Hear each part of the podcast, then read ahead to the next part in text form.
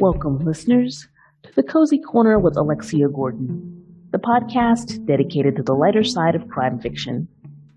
I'm Alexia Gordon, author and host. On each episode, I interview an author writing cozy, traditional, or historical mysteries. You won't find mysteries with explicit sex or violence. You will find mysteries with high quality writing, intriguing plots, and engaging characters. Thanks for listening.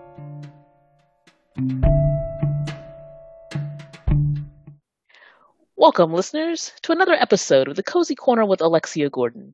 I'm Alexia Gordon, author and host of the podcast. Author Greg Herren, who's writing as T.G. Herren, joins me in the corner today to chat about his new mystery, A Streetcar Named Murder. Welcome, Greg. Hey, Alexia. Thanks for having me on. Now, a Streetcar Named Murder is your first cozy mystery. So please introduce us to your sleuth, Valerie, and tell us what she's up to. Well, Valerie is in her late 30s. She married very young. She got married when she was 19 and she had kids very young. She had twin sons. Her husband died five years ago. He was a fireman and he was killed in a, he was killed on the job. And so after his death, she pretty much focused on raising her kids and now her kids have left have left her and moved moved on to go to college up the, up the road in Baton Rouge. So she's kind of finds kind of finding herself at loose ends not knowing what to do with herself wondering if she should go back to school if she should find a job whether and then booms everything changes in one afternoon now of course, a mystery titled A Streetcar Named Murder is set in New Orleans. So, what makes New Orleans an ideal city in which to set a cozy? Well, I think the at first I wasn't sure you could write a cozy about New Orleans, to be honest with you. I know it, it had been done and that people had done it, but I really didn't see how you could because New Orleans is so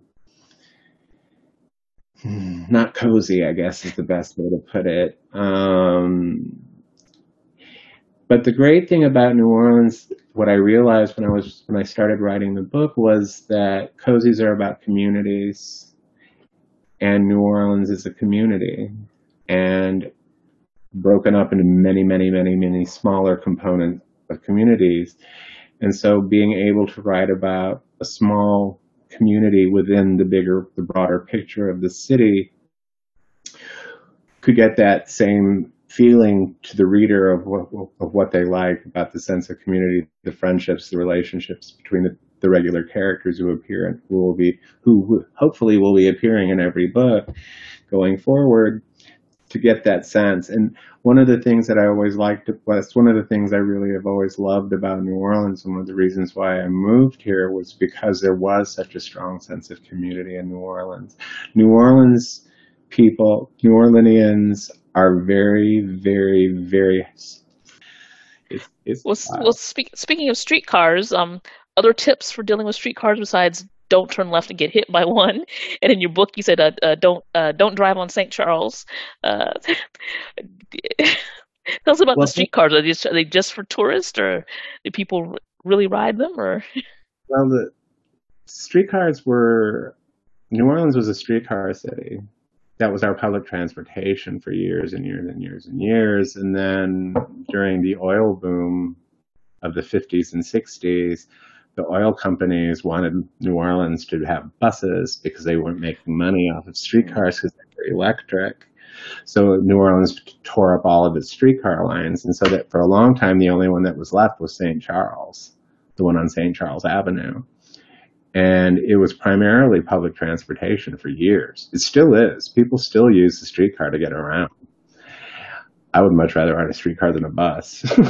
if I have the choice is to go to Magazine Street and catch the bus or to walk over to St. Charles and catch the streetcar, I'll get the streetcar every time because it's, it's at least more fun. You know, there's a little bit of glamour, a little more glamorous to just sit there on the streetcar with the window down as you roll clacking past all the trees and everything and all the beautiful houses.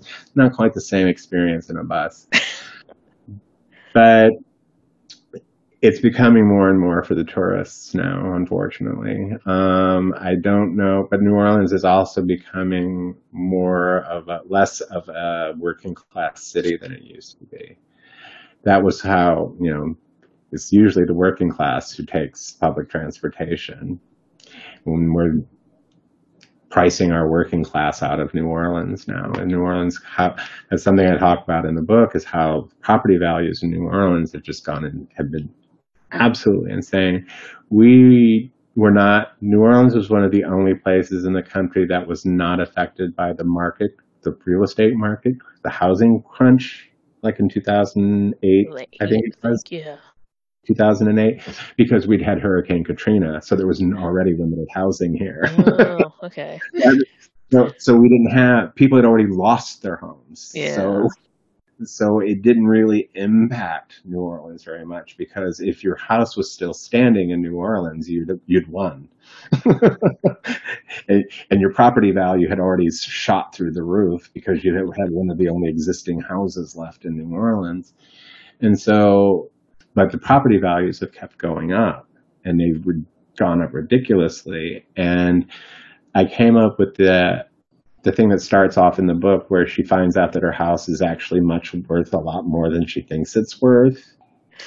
And you, you did in your book, I and you touched on um, how much things have changed. I think your, your character had lived in a, a, you know, moved into a neighborhood that was dangerous then and is, you know, super shishi now. But some things about New Orleans don't change that much. Uh, for example, uh, Carnival. You also talk about the the krewes um, and uh, how hard it is to get into some of them, and how far back they date with this sort of mm. unbroken tradition. So for for those of us who you know only know the little bits we maybe saw in an Anne Rice movie about the krewes and carnival. What's tell us a little bit about what carnival season's about and, and what the krewes are and why they're they're so important to this long tradition in New Orleans.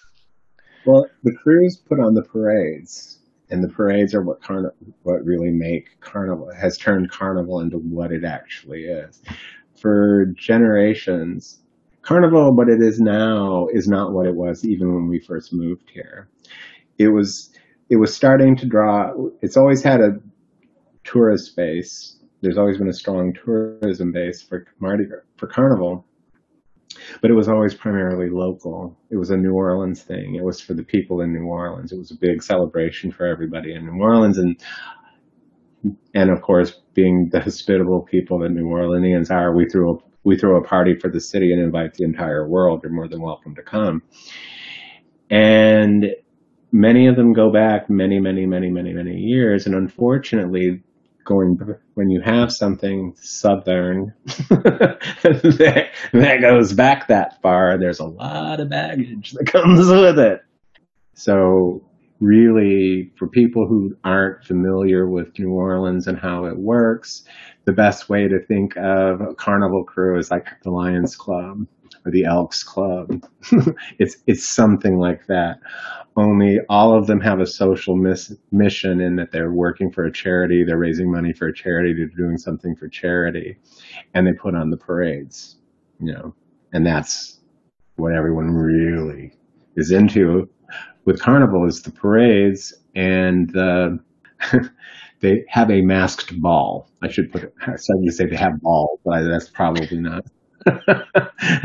Not might have a double entendre there that was unintentional. I don't want to say that the Carnival krewes have balls, but because we have women's krewes as well. But the and so it was all kind of linked together with this with the business community, the society, and so on and so forth, so that the balls themselves and the parades themselves also were kind of like New Orleans version of the debutante stuff so like I was a maid of Rex. I was a princess of Rex. I was this. I was in this. Per, I was in this krewe. I was, you know. So they're all, and they all have titles and king. Every parade has a king and a queen and a court and all of that stuff. And it's it's a lot. It can be a lot. And then they started um, because the parades because of the social element, the society element, the business element to the krewes, they were kind of exclusionary. They were like fraternities. You had to be invited to join. Comus is the krewe. That is the hardest one to get into. That is the oldest one. That is the one that, in theory, runs New Orleans because all the important people belong to Comus. You cannot belong to Comus unless you're in Rex, but it, you can be in Rex and not belong to Comus. Comus chooses its membership out of Rex. So Comus is Rex is the big, the big, the one that everyone knows, but Comus is more is more secret and more. Nobody even knows who who the king of Comus is. He's never his the king and queen of Comus. We never know who they are because wow. they always remain masked. And the night of after the parades on Fat Tuesday, the last big elaborate thing is the the courts of Rex and Comus at the Civic Auditorium meet, and and and Rex does this whole song and dance obeisance to Comus because Comus, the king of Comus, is the most important person in New Orleans. And but we never know who those people are. And want and it's televised. It's actually televised with announcers giving you a running commentary it's it's a thing.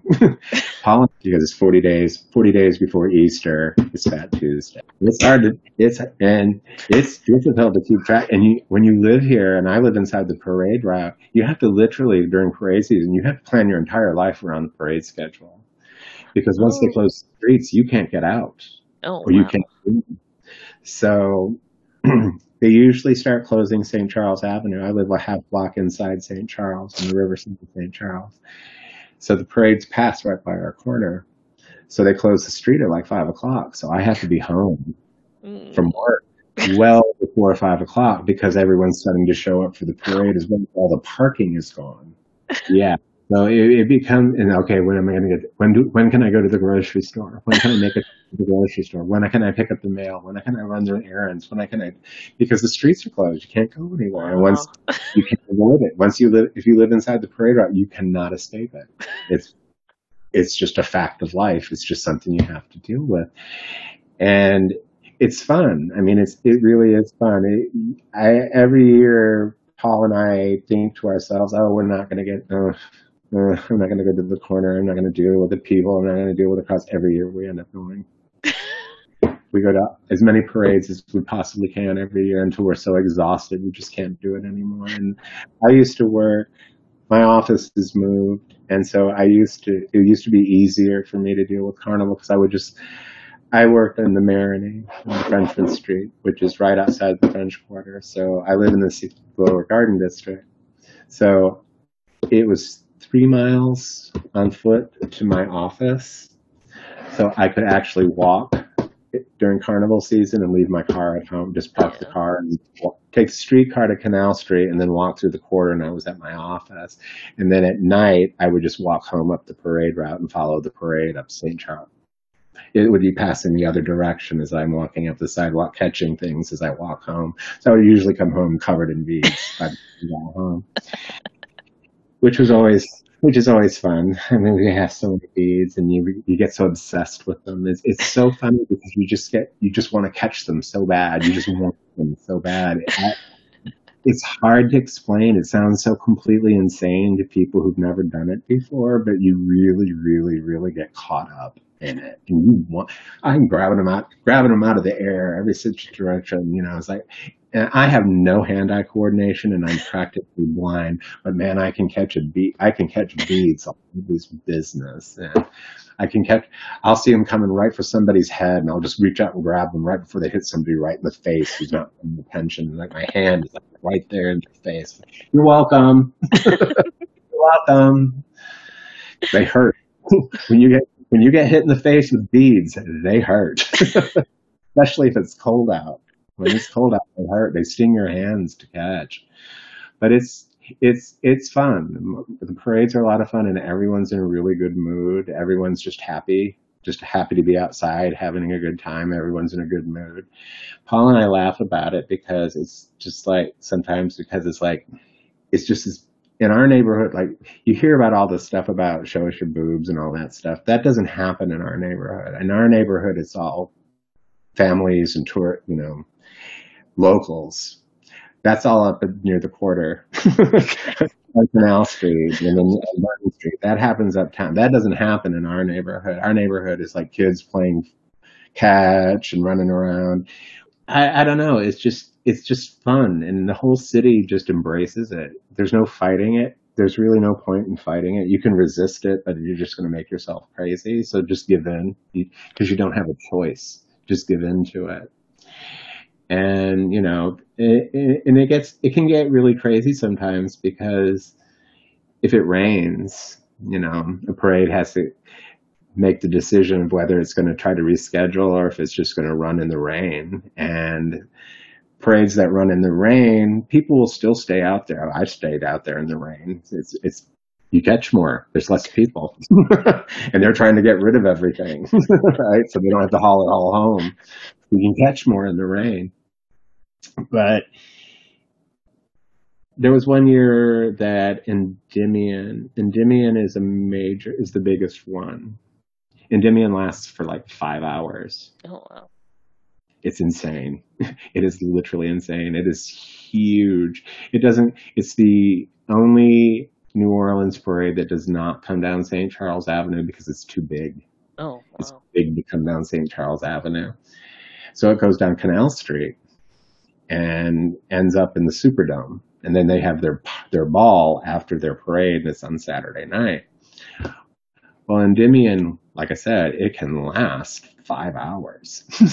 the first floats don't get to the Superdome until like 11 o'clock. I mean, that's how long, and it's still going. The parade is still going. That's how long it is. And it's been rained out on Saturday before. And so they've rolled, they've had it come after Bacchus on Saturday, Sunday, and Bacchus is a huge parade.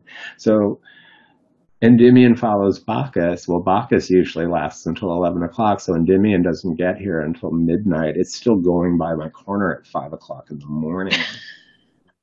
we can still hear the bands and things going by at 5 o'clock in the morning. Oh my God. It's Sunday morning. The, the new Sunday afternoon parades are going to be here soon. less than eight hours, the morning parades are going to be here. Oh my god! And then Fat Tuesday is just is it, it's hard to explain if you've never experienced Fat Tuesday. It literally can't be explained. Fat Tuesday is Halloween, Mardi Gras, you name it. The entire city is in costume. Everyone wears a costume on Fat Tuesday. Costumes they've spent months putting together. Wow. I mean, it is unreal. My neighbor, my neighbor is one of those people. He's one of those people who like works on his Halloween and his New Mardi Gras costumes all all year round. And he comes up with these huge, elaborate things, and he'll, you know, he'll be spray painting it on the porch as I'm getting home. Like, well, what is that going to be? And then he'll he'll show me a picture of what he's going to be, and all I look at it, it's like, how are you near the bathroom? In that. How are you going to go to how how do you get into a bar? What do you how your costume's not functional. It's not a functional costume. Functionality is always very important to me when it comes to a costume. And but they do. They come up with these enormous like headdresses and things. Like one year, there was my favorite costumes that I've ever seen were three people went as chandeliers. They were they were chandeliers from Beauty and the Beast. So they were like done up like Lumiere. Enormous. And they had like the the little whatever those things are that hang from chandeliers that like, these little diamond like things. Yeah. All of them. I have one year I went we went down for Fat Tuesday and I must have taken 500 pictures with wow. my camera um, because every time you turn around, some just there's just another amazing costume or something that's so hilariously funny that you can that you. How did I never? I would have never thought of that, but that's hilarious. How did you like? I, one of my favorites from the very first year I went out. I lived here for Fat Tuesday with somebody went as Tippi Hedren from the Birds. all the birds on wires around them, and and looked just like her. Had the outfit and then had the blood spots from them hitting her in the face. It was hysterically funny. Like, I never thought of that. I've never come up with that in a million years. or you find some like a drag queen who gets a bunch of muscle boys to carry her around as Cleopatra on a on a litter, and they're all oiled up and dressed up. It, it, it's it's it is amazing the extremes people go to for costumes in New Orleans. It it made me realize it. I it's another thing that I'm not very good at is costuming. So I I used to joke that I don't wear costumes anymore because I was so terrible at costumes. Everything that I always wore could be described starting with the word slutty. So slutty slutty sailor, slutty fireman, sl- slutty cop, slutty this, slutty that. Because it basically was, I didn't wear a lot. because it was just easier to just come up with something very simple and scanty and I could get a, back when I could get away with wearing something scanty in public I did probably far longer than I got away with it probably got away with it probably but it's a lot of fun uh, it's it was fun writing. It's hard to write about New Orleans and not write about Carnival and not write about Mardi Gras because it's very much a part of the city. And when we're talking about communities and neighborhoods, earlier, one of the standard things in New Orleans used to always be, where'd you go to high school? That was something that people would always ask you in New Orleans because once you told them where you went to high school, that told them everything they needed to know about who you were because that's what neighborhood you were from. That's where you went to high school. That's the people that live in this neighborhood. That's where they all do the same kind of things. They all, and so that was an easy identifier. Where did you go to high school? in New Orleans. And you still hear that periodically. I'll hear it at a party or something. I'll hear somebody say, Oh, so where did you go to high school? I'm like, Oh yeah, people do still say that. People do ask that question, and it and it, it's important, and it's an important question. That's that's that's the theme in your book too. Was it uh, El El High? I think that the that the twins went to. I invented that. There's there's no there's no Loyola High School in New Orleans. There's a Loyola University and there's a Loyola Street, but there's no Loyola High School. Okay. But when I was writing this book, I was using the high school that I was using is a real high school. And I, I say some things about the people at the, the parents at this high school that I probably shouldn't put into print. So I should probably make that a fictional high school. and so I did. And and it really made me un- and it really made me uncomfortable. It's like people are going to read this. There's no Loyola High in New Orleans. There's no how how could you say that there's a Loyola High in New Orleans? There's no Loyola High School in New Orleans. And then I realized that well, I can't use a real krewe either. because I can't have someone get murdered at somebody's ball. And like, all right, well, I'm going to have to make up a krewe and we do have women's krewes here. And I specifically, this, the krewe that I'm specifically was thinking of when I was writing this book and when I invented this krewe, if this turns into a series, could get very, very interesting. could get very, very, very interesting because this was a krewe that had a lot of scandal attached to it a few mm-hmm. years ago. But, well, you you decided to give readers something that's not your typical in streetcar named murder as we mentioned is your first cozy. So what what kind of made you decide to to go down that that route? When i first started writing crime fiction i was writing private eye series but i still read everything you know I, I read everything. And one of the things that one of the things that i had noticed as I became more and more involved in the crime fiction community is how down people are on cozies. And I never, which I never really quite understood. And I still don't. I still don't understand why people are so down on cozies. It's like, so what? you know, he has a cat. Who cares? Oh, there's recipes in the back. But is it a good story? Is it well written? Is the, are the characters likable?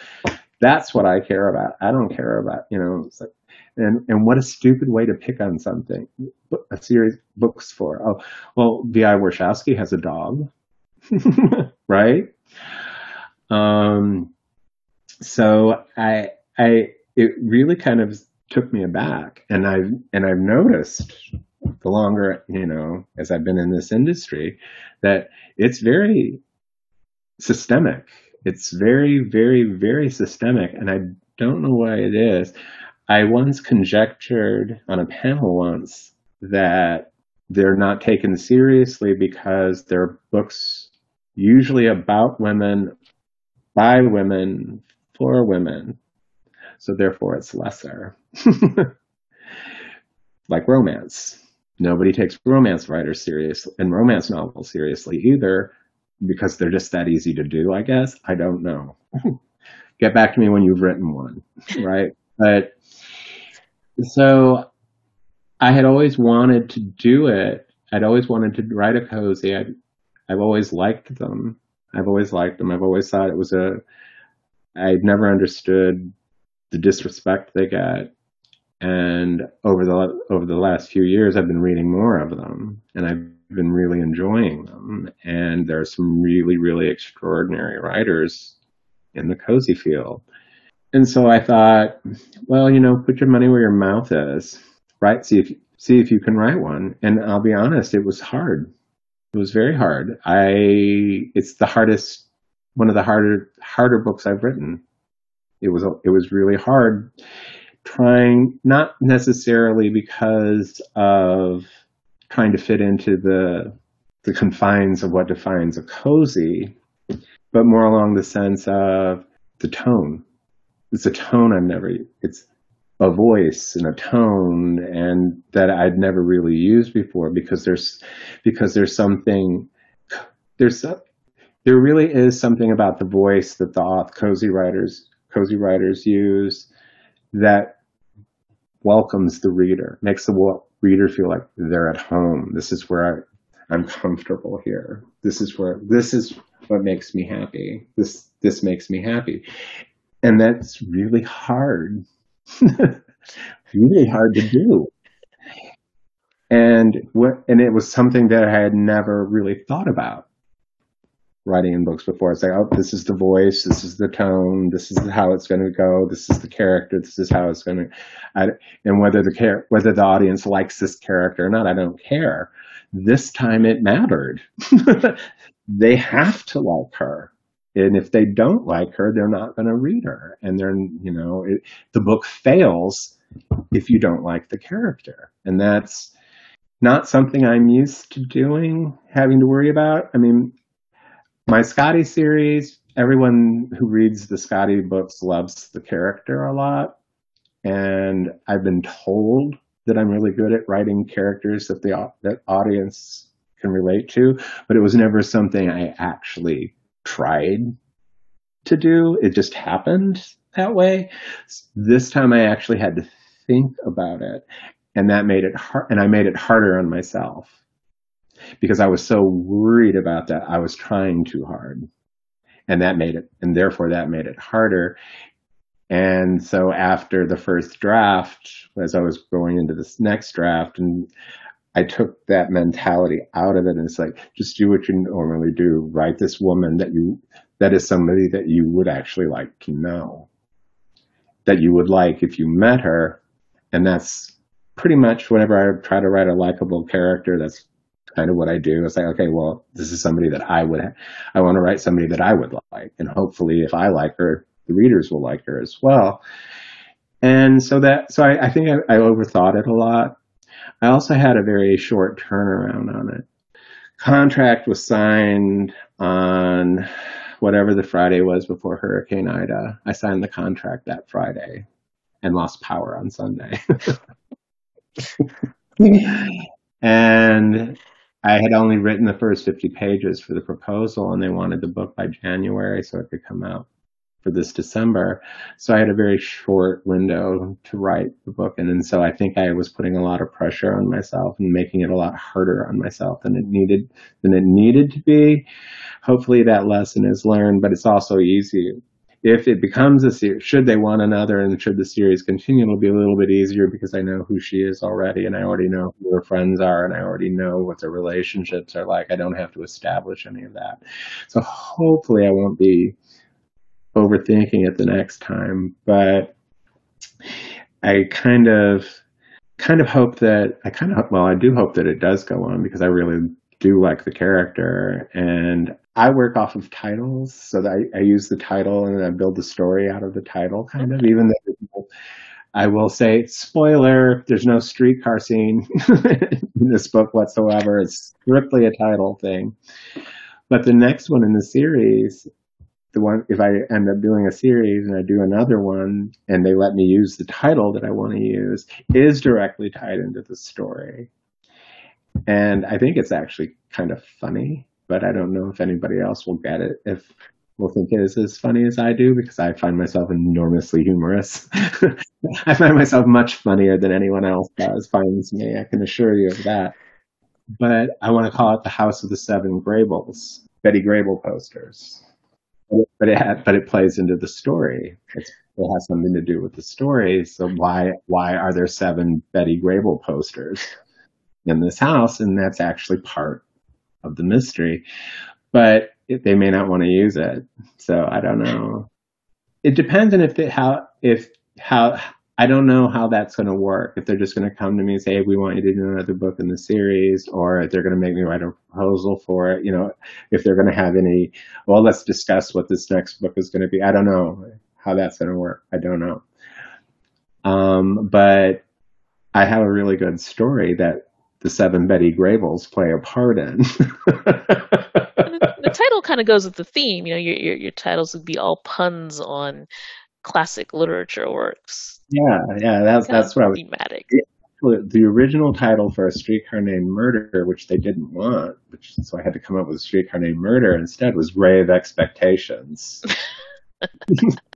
which kind of played in with the theme of the unexpected inheritance. They didn't like it. They didn't want to use that title. So it's like, well, maybe I can. If this becomes a series, maybe I can make them let me use it later.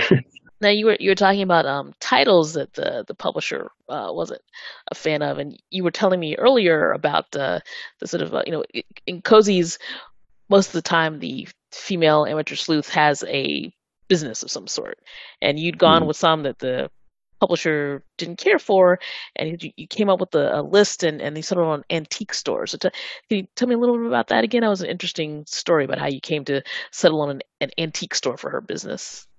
well, originally, I- and I'll tell you the uh, the origin story was it was a costume shop because in New Orleans, what's better than a costume shop? Because a costume shop in New Orleans is open all year. Yeah, true. People dress up in costume here all the time, all the time. Give them an excuse. So I had wanted to do a costume shop because I thought that would be interesting, and I thought it would. I thought it would be interesting primarily because most costume shops in New Orleans have a their primary source of income isn't actually running costumes to you and me walking in off the street looking for a costume for a ball or something, but it's renting costumes to film and television company productions in New Orleans because they rent costumes from costume companies and from like the universities here, that theater departments at the Yeah. university here, they rent costumes. Uh, well, that would be interesting because then we could get into oh, a TV show or the filming of a movie or filming of this or that or the other. So I thought that would be interesting. Plus, I could get into the Halloween. There was Halloween and Fat Tuesday and the masquerade balls and everything. I thought that was a really interesting way to take it. They did not. the publisher did not think that was. They weren't keen on that idea, and so they wanted me to come up with another idea for a business. Well, I picked the costume shop because there used to be one right over here in, in my neighborhood, like a block or so away, and that's actually where I set where I put the costume shop is where that costume shop used to be on St. Charles Avenue. So I just went, there's a Starbucks at the corner of um, Washington and Magazine Street in the Garden District. So I just went there, walked in, got a whatever their version of cappuccino is. So I got one and I just had my notebook with me and I went walking up Magazine Street from there and, and seeing what businesses were there. And then up, there's a bead shop, there's an interior decorator shop, there's an antique shop, there's a boutique, there's a this. I just wrote them all down and I literally went home and wrote them all, wrote it all down, transcribed it into an email and I sent it to them and they picked antique shop. Was like, great. I don't know anything about antiques, but neither does my character. That was how I decided to go for. It's like, well, she doesn't know anything about antiques and I don't know anything antiques. That's perfect. She can learn at the same time I do. And I think there's even a there's a point in the book where she says she actually says that to somebody in the shop that she doesn't know anything about antiques. Um, she told her to just buy antiquing for dummies, and that was the good place to start. And that was literally the experience I had because I called a friend of mine who's really into antiques and asked her, so what is the best way for me to learn about antiques? Because I'm writing this book where I have to about an antique shop. She's antiquing for dummies. Just get antiques for dummies. So I put that in the book. And I actually do have a copy of Antiquing for Dummies. and it's right here on my desk. And I kind of didn't really get into it as much as I should have in the in this book, but it's not so much that it's an ant. They are an antique shop where people can come in and buy stuff, but their primary market is is estate sales. They handling estate sales and working with designer interior designers is what they their primary market is. Okay. So they and they also rent out furniture to movies and TV shows because that one of the that's one of the things I really want to get into if the series ever can if the series does continues I want to get into that I also want to get into that whole weird one of the things that's really interesting about New Orleans is that every neighborhood in New Orleans is mixed. There's not just a neighborhood where this is just rich people. This is just poor people. Every neighborhood has every socioeconomic level inside of it. And the, the further uptown you go, the less, you know, it becomes much, much, much more not as not as mixed. The first, but there was always a working class neighborhood pocket in every neighborhood. There was always a rich pocket in every neighborhood. It just depended. Magazine Street was the was the dividing line between all the servants lived on the other the riverside of Magazine Street and the Irish Channel, and all the the people they worked for lived on the other side of Magazine Street. We had a working class neighborhood right next to in the same neighborhood. They needed a place to live so they could get to work. So that's where they were all. So I, I, I also I always find I find that interesting about New Orleans too, how it's so patchwork readers can actually get a, a good taste of what New Orleans is like from your book, A Streetcar Named Murder. So, where can they buy a copy?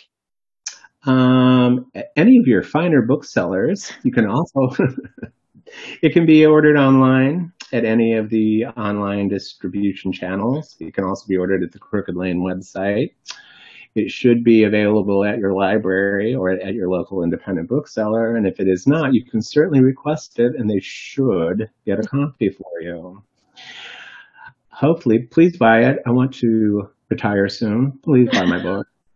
Please buy all of them. Buy multiple copies. They make great gifts. yes, books do make great gifts. And this one will be out in December, so just in time for, for Christmas. Um, you said yeah. Christmas is only the start of the Christmas holiday. I mean, make a great carnival present. They, do they exchange presents at Carnival? Though I don't advise throwing them from floats. yeah, that would hurt if it hit someone. that, that would definitely hurt. I think those would need to be handed out. But the special the special throws are handed; they're not thrown. Well, where, where, can where can readers uh, connect with you to find out um, if there'll be another New Orleans mystery and to find out about your other series? I do. I, I kind of use my blog as my website. So I have a blog. You don't have to read the whole thing every day if you don't want to, but it's um, Greg, G R E G, writes, W R I T E S, blog, B L O G dot com. And there's pages there where you can find information about my books and information about me as well one of these days I intend to teach myself how to build out a website because it's on WordPress, which is why I moved my blog to WordPress so I could build it out into a website, use it as the basis for a website. I'm also on Facebook under my own name, Greg Herren, and you can also follow me on Twitter at Scotty Nola, S C O T T Y N O L A. Well, uh, I'm sure that after people read A Streetcar Named Murder, people will want to publish more in the series because it's it's very good, cozy, um, and it's in New Orleans, which is a very cool city. Um, so readers can uh, learn about uh, one of the more interesting places on the planet and be entertained by a good mystery at the same time. So that's it's kind of a win-win. I certainly hope so. I had a lot of fun with the book. I hope people enjoy reading it as much as I enjoyed writing it. Once I got out of my own head and I started having fun with it. Once, once I stopped freaking out about what I was doing and just let it go, it was so much fun. I love writing about New Orleans, and Valerie was so much fun to write about. And I love her neighbor, Lorna. I love Lorna. I remember her name. I love Lorna. She's hilarious. She just makes. She kind of. Um, I kind of want to. How how secondary characters take over. It's like I, I kind of like I kind of want to write about her because she's interesting. Because I just the fact that she's a romance writer and that she's British and she's mixed nat- mixed nationality, Italian, English, and that her husband is a pilot, is an airline pilot. I could have so much fun with that. Yeah, a spin-off series. She could be like, she could be like, I could do like a Mrs. Polifax thing where she's flying for free everywhere on her husband's air, her husband's airline and getting involved in their national intrigue or something like that. That would be way fun. Ooh, and then I could justify a trip to Italy. oh, I could send her to Italy. Yeah, that would be fun. So that's this is how I get myself in trouble. is how I get in trouble. Oh yeah, that would be fun. That would be fun. How do you like that? But we'll, well it's all it's all good trouble. well, you you've told us a lot about your book, and I'm sure it will intrigue people. Um, so they'll all be rushing out to uh, read it and get copies to gift um, both as Christmas presents and as uh, special handouts for the uh, next parade they go to. well, thank you, Alexia. It's been fun. and thank you, Greg, for chatting with me today. And thank you, listeners, for tuning in to another episode of The Cozy Corner with Alexia Gordon. My guest today was Greg Herren, writing as T.G. Herren, author of A Streetcar Named Murder, a New Orleans mystery, hopefully the first of a long series. I'm Alexia Gordon, your host. Until next time, Goodbye.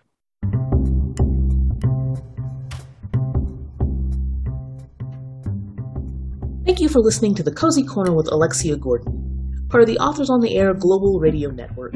I'm Alexia Gordon, award winning author and host of the show.